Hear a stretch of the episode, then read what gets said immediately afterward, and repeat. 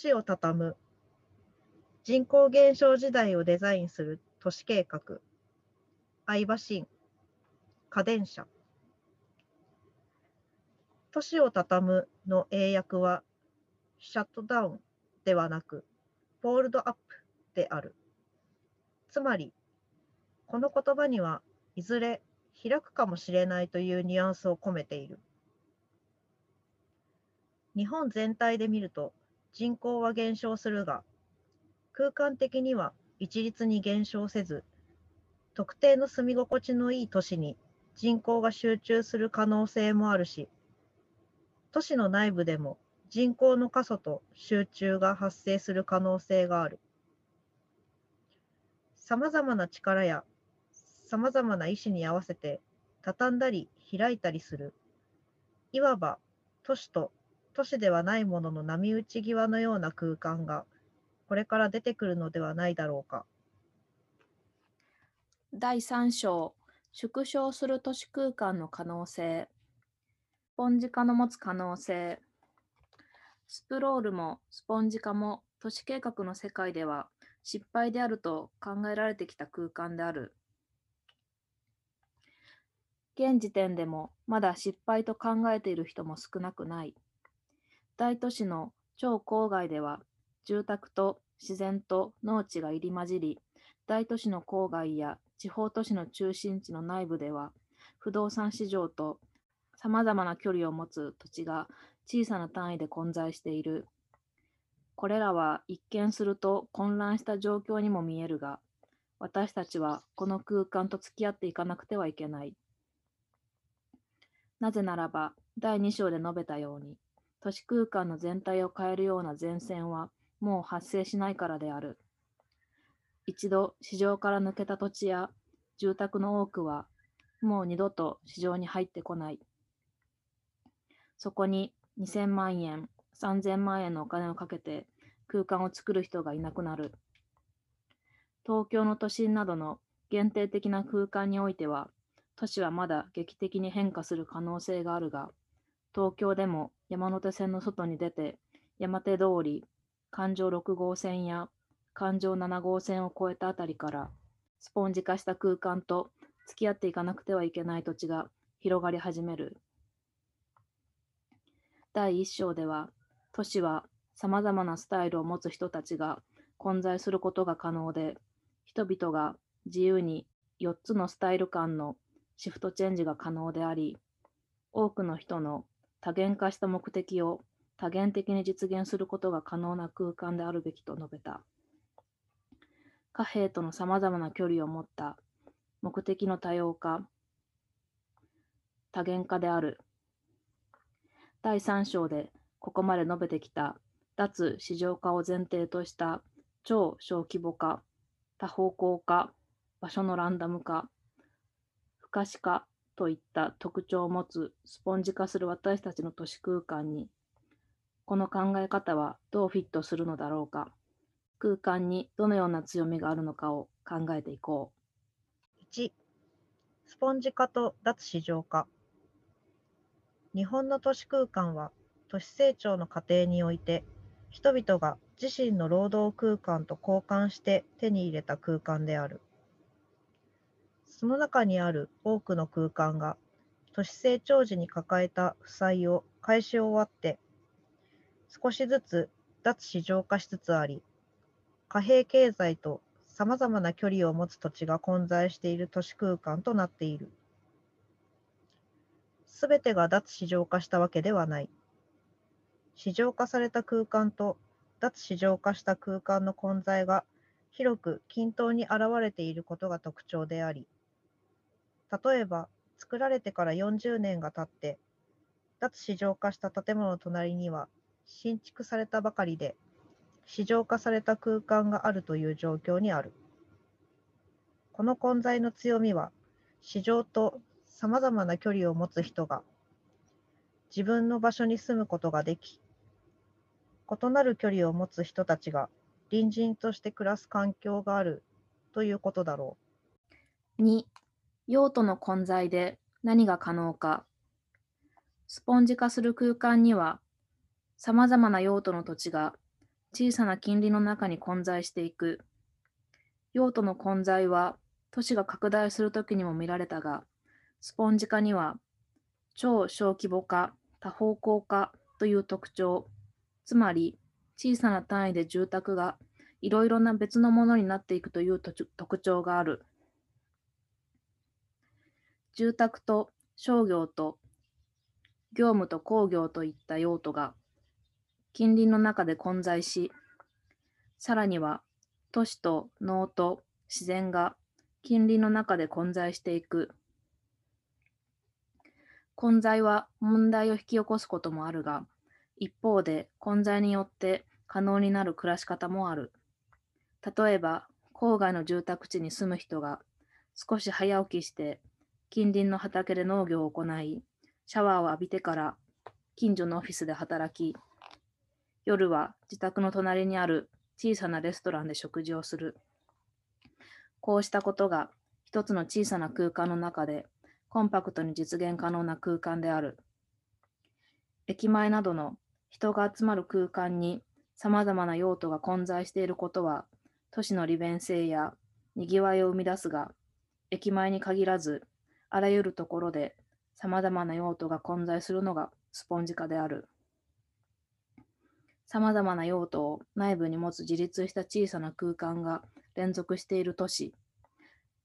小さな部分の中に都市の全体が内包される都市が生まれてくるということである。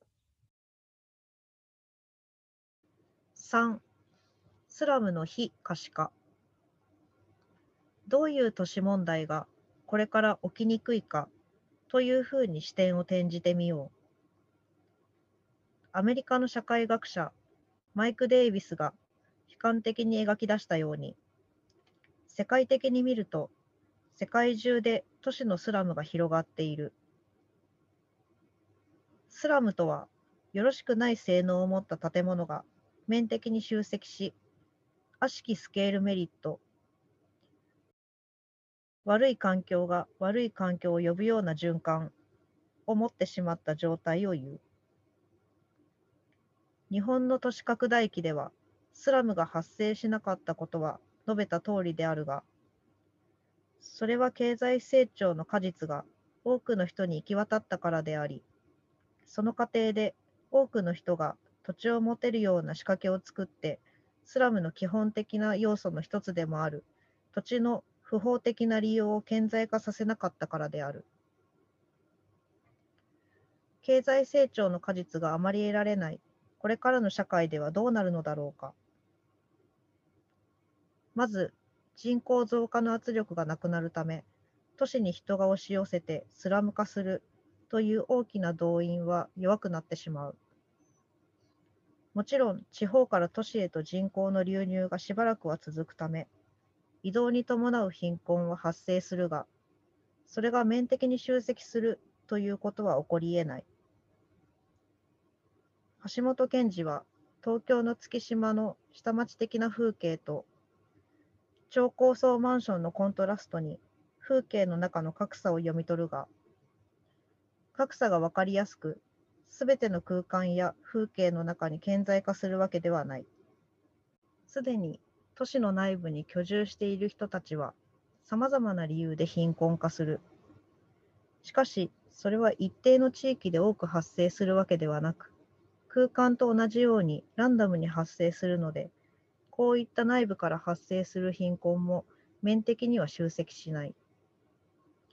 他の国と比べてみて、社会全体で見れば同じ貧困率であったとしても、一つの土地に貧困者が過度に集中することはなく、スラムが発生しない、見えない、こうした都市になるはずだ。日本には格差がない、貧困者がいない、貧困者に対する対策が少なくてよいという話ではない。スラムが空間として見えにくくなる、顕在化しないという話である。諸外国で今なお行われている空間的なスラム対策イコールスラムクリアランスは必要なく、むしろソフト面でのスラム対策に力を注ぐべきであるということであり、ターゲットが見えにくい分、問題も顕在化しにくく、対策が機動的に行われないという弱点も一方であるだろう。4. 柔らかくしぶとい都市。土地や建物が小さい単位で所有され、小さい単位でしか変化していかないということは何を意味しているのだろうか。多数に所有される都市において、そこに住むすべての人たちが同じ目的を持つ可能性は低いため、私たちは都市全体をすぐに大きく変えることはできず、都市全体の構造を変えるような大きな空間変化を起こしづらい。逆に見方を変えると、私たちが所有する敷地の限りにおいては、私たちは自身の意思によって自身の目的のためにそれを使うことができる。何人かの私たちが集まることによって複数の敷地を作り変えることができる。私たちはそれぞれの小さな意思決定によって空間を変えていく権利を持つ社会を手に入れていると言える。つまり私たちは一人一人の意思に鋭敏に反応して小さな部分が変わっていくという意味では、柔らかく多数の意思が変わらないことには構造が変わり得ないという意味では、しぶとい都市を手に入れているわけである。では、こういった空間、こういった都市をどのように作り変えていけばよいのだろうか。次の章では、その技術について掘り下げて考えていきたい。第5章、都市の畳み方。プロジェクト Y の特徴プロジェクト Y の特徴を整理しながら都市を畳む方法がどうそこに現れているのかを見てみたい。1、用途が混在する。第1の特徴は、そこにシェアハウス、コミュニティレストラン、シェアオフィス、工房等の複数の用途が混在していることである。オープンの後、さすがに多くの用途を詰め込みすぎたため、シェアハウスは廃止することとなったが、それでも用途が混在することの複雑さや多様さは、このプロジェクトの大きな特徴である。オープニングパーティーに現れていたように、単用途でないことが魅力となって、この場所には様々な人が引きつけられることになったし、異なる用途の相乗効果も見られる。こうなってしまったのは、現実的には100坪という大きなスポンジの穴を一つの用途、単独の運営主体で埋めることが難しく、ワークショップに集まった人たちの小さなやりたいことをつなぎ合わせるようにして埋めていったからであり、第4章の言葉を借りるならば、農業、商業、住宅といった複数のレイヤーごとに見出される可能性をつなぎ合わせていったということである。こうした弱いモチベーションを合成するという方法は、都市を畳む手法の重要な一つだろう。2、独自の時間軸を持つ。このプロジェクトでは、オーナーの退職する頃をめどにし、プロジェクトの期間を5年として、そこから逆算的に事業の計画を組み立てた。5年間でかかるコストは予想しやすく、それをもとに具体的な計画を作ることができ、オーナーが安心感を持って判断することにもなった。空き家の発生は退職や相続といった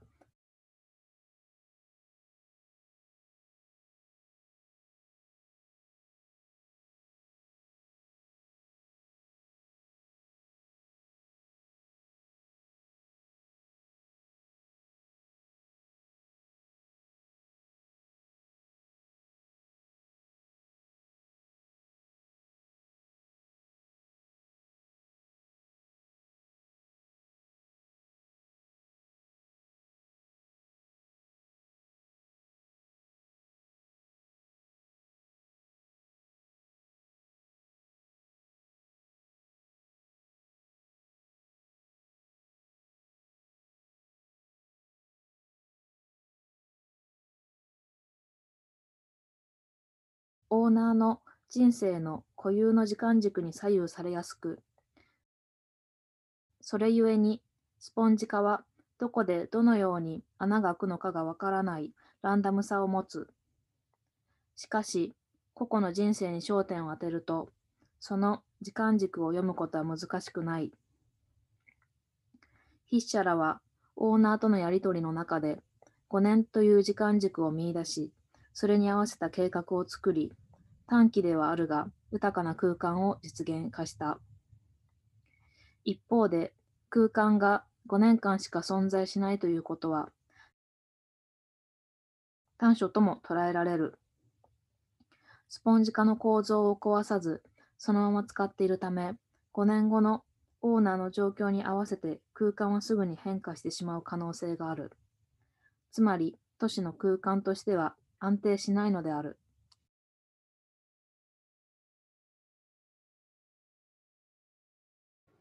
3貨幣だけでなくソーシャルキャピタルを使うことができる。では次に脱市場化の実態を見ておこう。このプロジェクトでは5年間で1000万円弱程度のお金しか動かない。例えばここを更地にし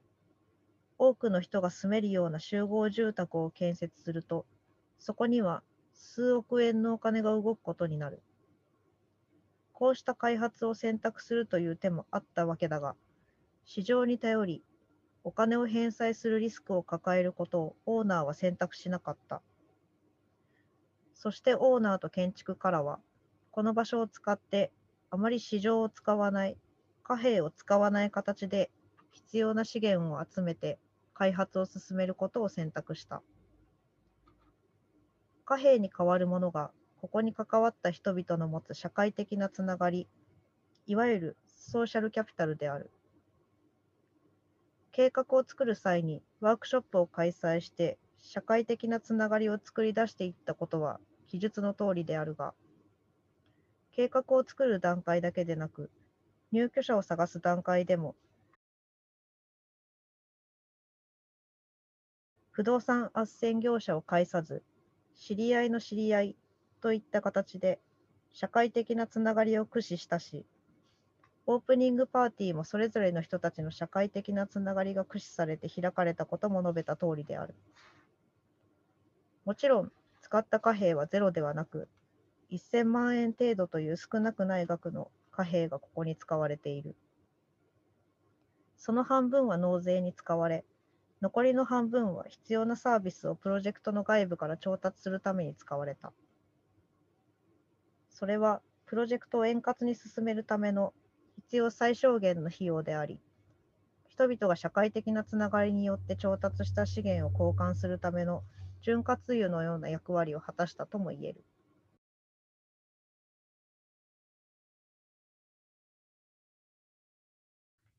スポンジ化によって都市空間の中にランダムに発生する空き家に対してそれぞれに複合的な用途を組み合わせ市場を最小限に使い、状況に合わせた細やかな時間軸を作りながら、豊かな空間を実現していく。これがプロジェクト Y で見出した都市を畳む方法の一つの答えである。第4章で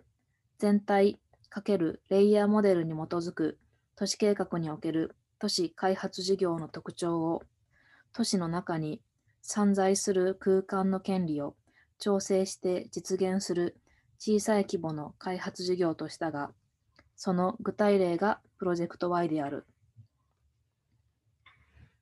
プロジェクト Y は都市を所有する多数の人たちに比べると、極めて少数の人たちの意思を集めたに過ぎず、